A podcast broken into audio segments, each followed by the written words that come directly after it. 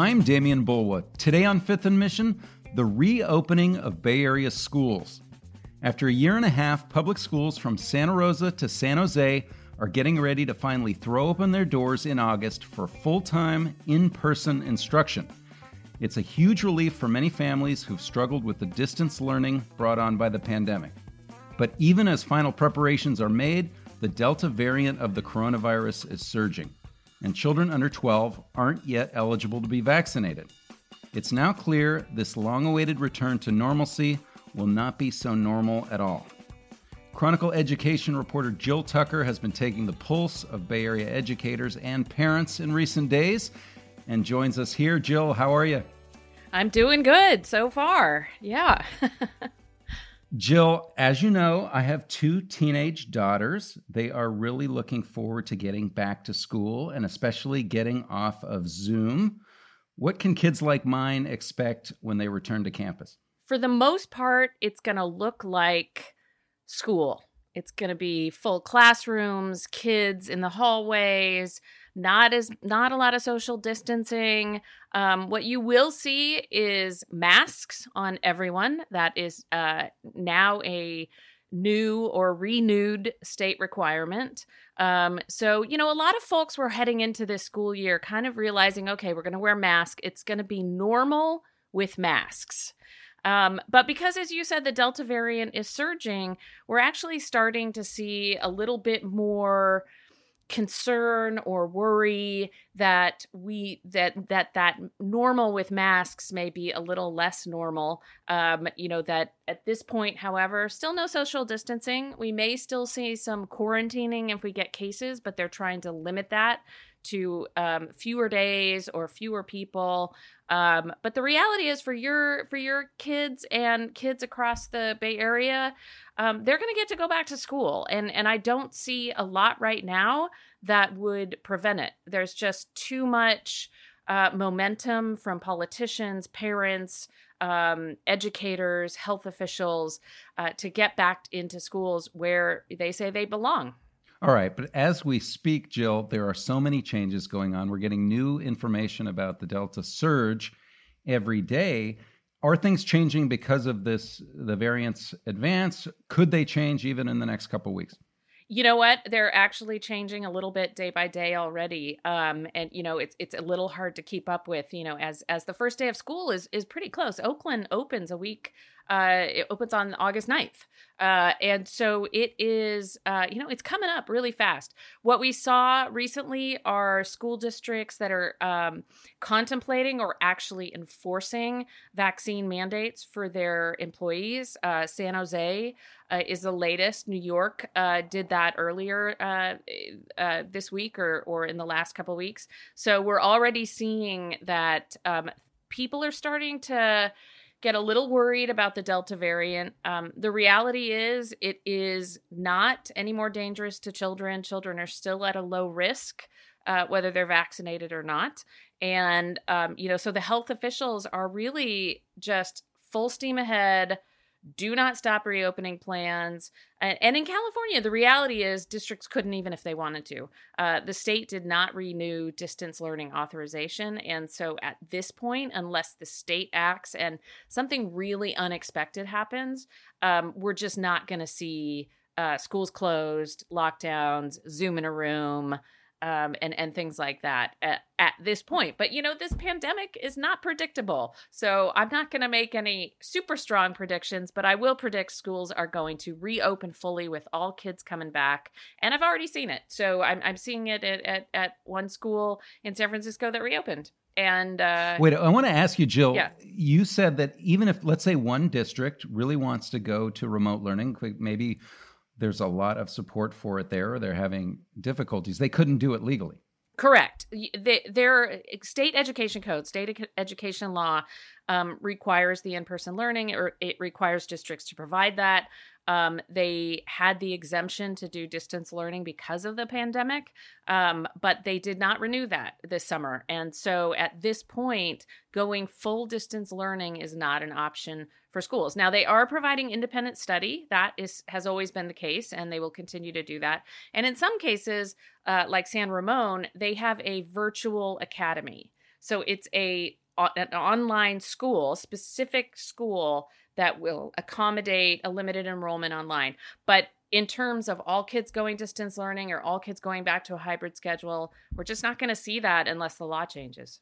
All right. And you mentioned briefly vaccines. What is the latest on whether schools will require staff to be vaccinated? I think you have reported that there's probably no district that is going to require students to be vaccinated. At this point, no, and and that isn't really coming in the health guidance at all. They they are, you know, obviously we're seeing cities like San Francisco and businesses requiring vaccinations or tests.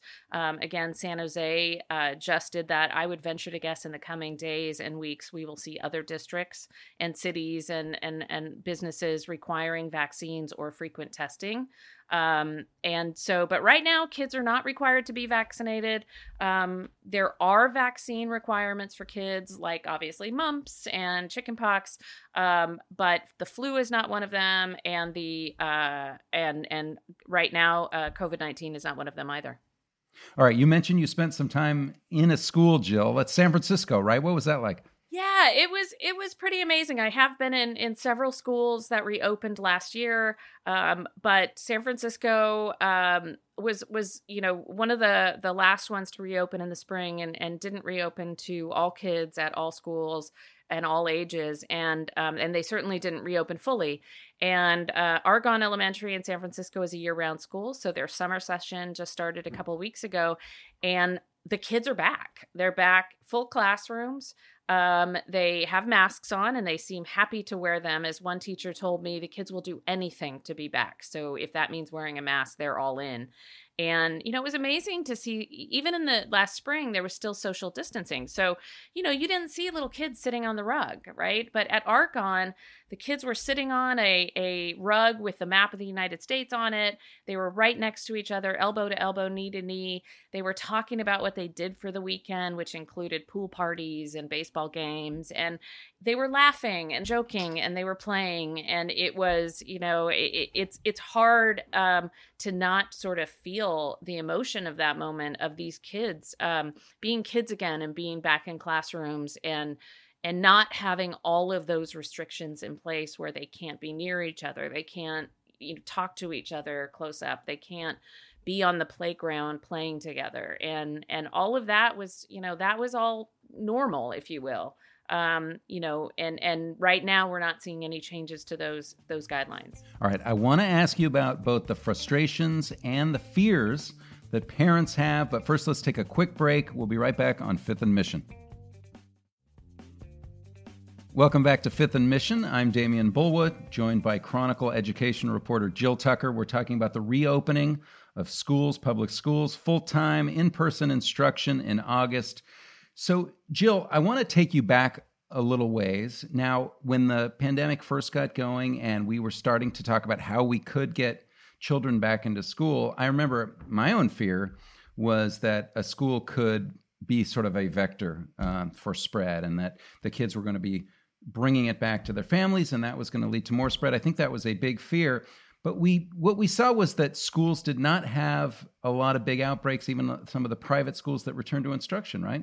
Yeah, that's correct. I mean, what what uh, all the health officials are saying and trying to reiterate as we head back into the fall is that you know with the mitigation efforts in place, school is is a much safer setting than many other locations. And the reality is, um, in in Marin County, where many many schools were and were open to thousands and thousands of students, they saw virtually no. Um, uh, uh, spread of the disease between kids. Um, they saw it between adults, uh, but not between kids to adults or to each other. Um, there were very few cases of kids. If they did get them, it was out in the community and they didn't spread it. Um, so the the consensus is school with the mitigation, with masking, hand washing, you know, all of those things. Um, school is a safe place. I, I talked to one teacher actually at Argonne, and he doesn't go into indoor restaurants. He's very careful in his life, normal life, even though he is vaccinated. But he said, you know, in the classroom with the kids at the school, he feels very safe. And, you know, he feels that the, the mitigate, in, in many cases, it's, it's safer because he knows everybody is you know taking the the mitigation effort seriously. They're washing their hands. He's he's making sure that happens. Everybody's masked. Nobody drops their mask down. He said he hasn't even had to remind any kids to keep their mask on which is is kind of amazing. He teaches third graders so the consensus really is that schools can be open even in the worst uh, surge of the pandemic. And you know the delta uh, delta variant is more contagious but not at this point um, from what medical professionals are saying more dangerous even to kids.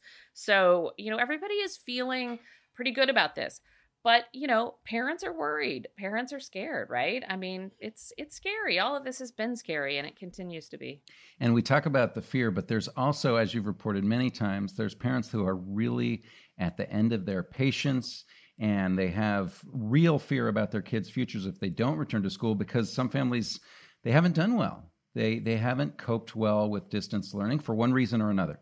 Absolutely. I mean, this is why all of the health officials are just we are reopening schools period end of discussion. It is too critical for these kids um, to they, they need to be back in school. They need to be with their friends. They need to be with their teachers. There was you know so much uh, of an increase in depression and obesity and um, anxiety among kids and and it it scared doctors to see these kids coming in and and what was happening to their mental health their academic health um, and and so there is just kind of a, a, almost universal consensus that the risk is minimal and it and yet it is absolutely critical that these kids get back in schools. That doesn't mean everybody's going to send their kids back um, but you know there's a lot of of uh, evidence that it can be done safely and parents are just just ready and kids are just ready. I, I talked to some parents who said um, at Argonne, just in two weeks, their kids were reading better, they were writing better. Um, it was, they said it was shocking how just two weeks back in the classroom was a monumental jump in how well they were doing. But more than that, they said they were happier. Just they they were happy again. Okay, but you mentioned this anecdote around the use of a pencil to me. I did. Yeah, this was kind of shocking to me and a little bit sad that one of the teachers said that that their stamina, the the stamina for learning is down. It's hard for them to sort of pay attention, but it's also hard for them to write with a pencil. They they've lost they've been using a computer keyboard for so long that they, you know, they keep saying their hand hurts because they haven't had the stamina to you know write manually with a pencil. And so you know they're going to have to build these things back up. There's you know there's there's some catching up to do academically and physically and emotionally. And uh, you know I, I i think that uh, teachers and schools have a lot of work ahead to to address um, you know any needs because of the pandemic um, whether that's academic or otherwise um, you know and get these kids holding a pencil again. And uh, get them get them playing and running. I you know one mom I talked to a while back said that when she finally took her her son to the park, he kept coming over saying his legs hurt because he hadn't been running around. And you know so so you know the pandemic pandemic has taken a toll. Um, but uh, but you know teachers are these teachers that I'm talking to now with all the kids back in class, they're super optimistic. Um, you know that these kids are going to be resilient. Jill, the equity issues as well. The the resources can be so different. We know the schools are not equal, and also the resources that families have to make sure their kids are successful are not equal. How was that uh, manifested in the pandemic? Yeah, so we're we're going to see that when the kids get back this month. Um, you know, a lot of the kids, uh, because of situations at home, because of of uh, hunger issues or poverty, um, housing instability, or just academics being able to do Zoom in a room at home where there's siblings or where there's other issues.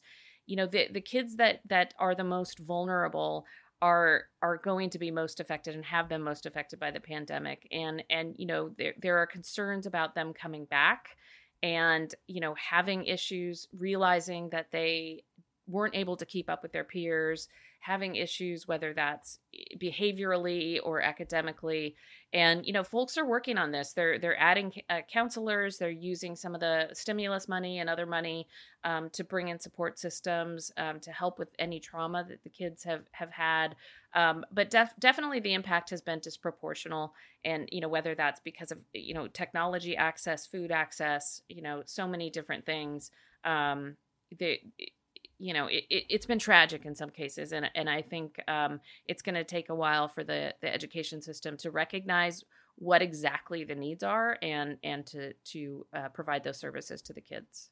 All right. Finally jill you know we've been talking about how things are changing so fast even this week. What would it take to get to a point where we need to reverse again? And what what does that look like? Is that possible? Uh, could schools go back into lockdown you know, I don't I don't know that I have the answer to that. I think it's obviously anybody is going to say of course it's possible. Um, I don't at this point see it being likely just because of how strongly people feel about the importance of in-person learning and the the the information and knowledge that we have about the Delta variant. Um, obviously, if another variant comes along and the vaccine doesn't work against it, um, you know, all bets are off, and you know, we'd have to see at that point, um, you know, what would happen. But uh, you know, based on what politicians and experts are saying, you know, they're committed to this reopening. And I think it would take an awful lot to shut down the schools again, even if you know, indoor dining goes away or other, you know, bars are closed again or things like that. The policymakers would be hard pressed to send kids back into distance learning, back into Zoom in a room when they know what it meant for so many kids uh, in a negative way. All right, Jill. Well, thanks for joining us. Sure. And have fun on, uh, back to school clothes shopping and getting the kids back into school. I have to tell you that the clothes shopping did not diminish, even though they weren't going to school. well, so it's a, sorry a bit about of a that. All right, that's Jill Tucker. I want to thank her for being our guest today. Thanks to Karen Creighton for producing this episode, and thank you for listening.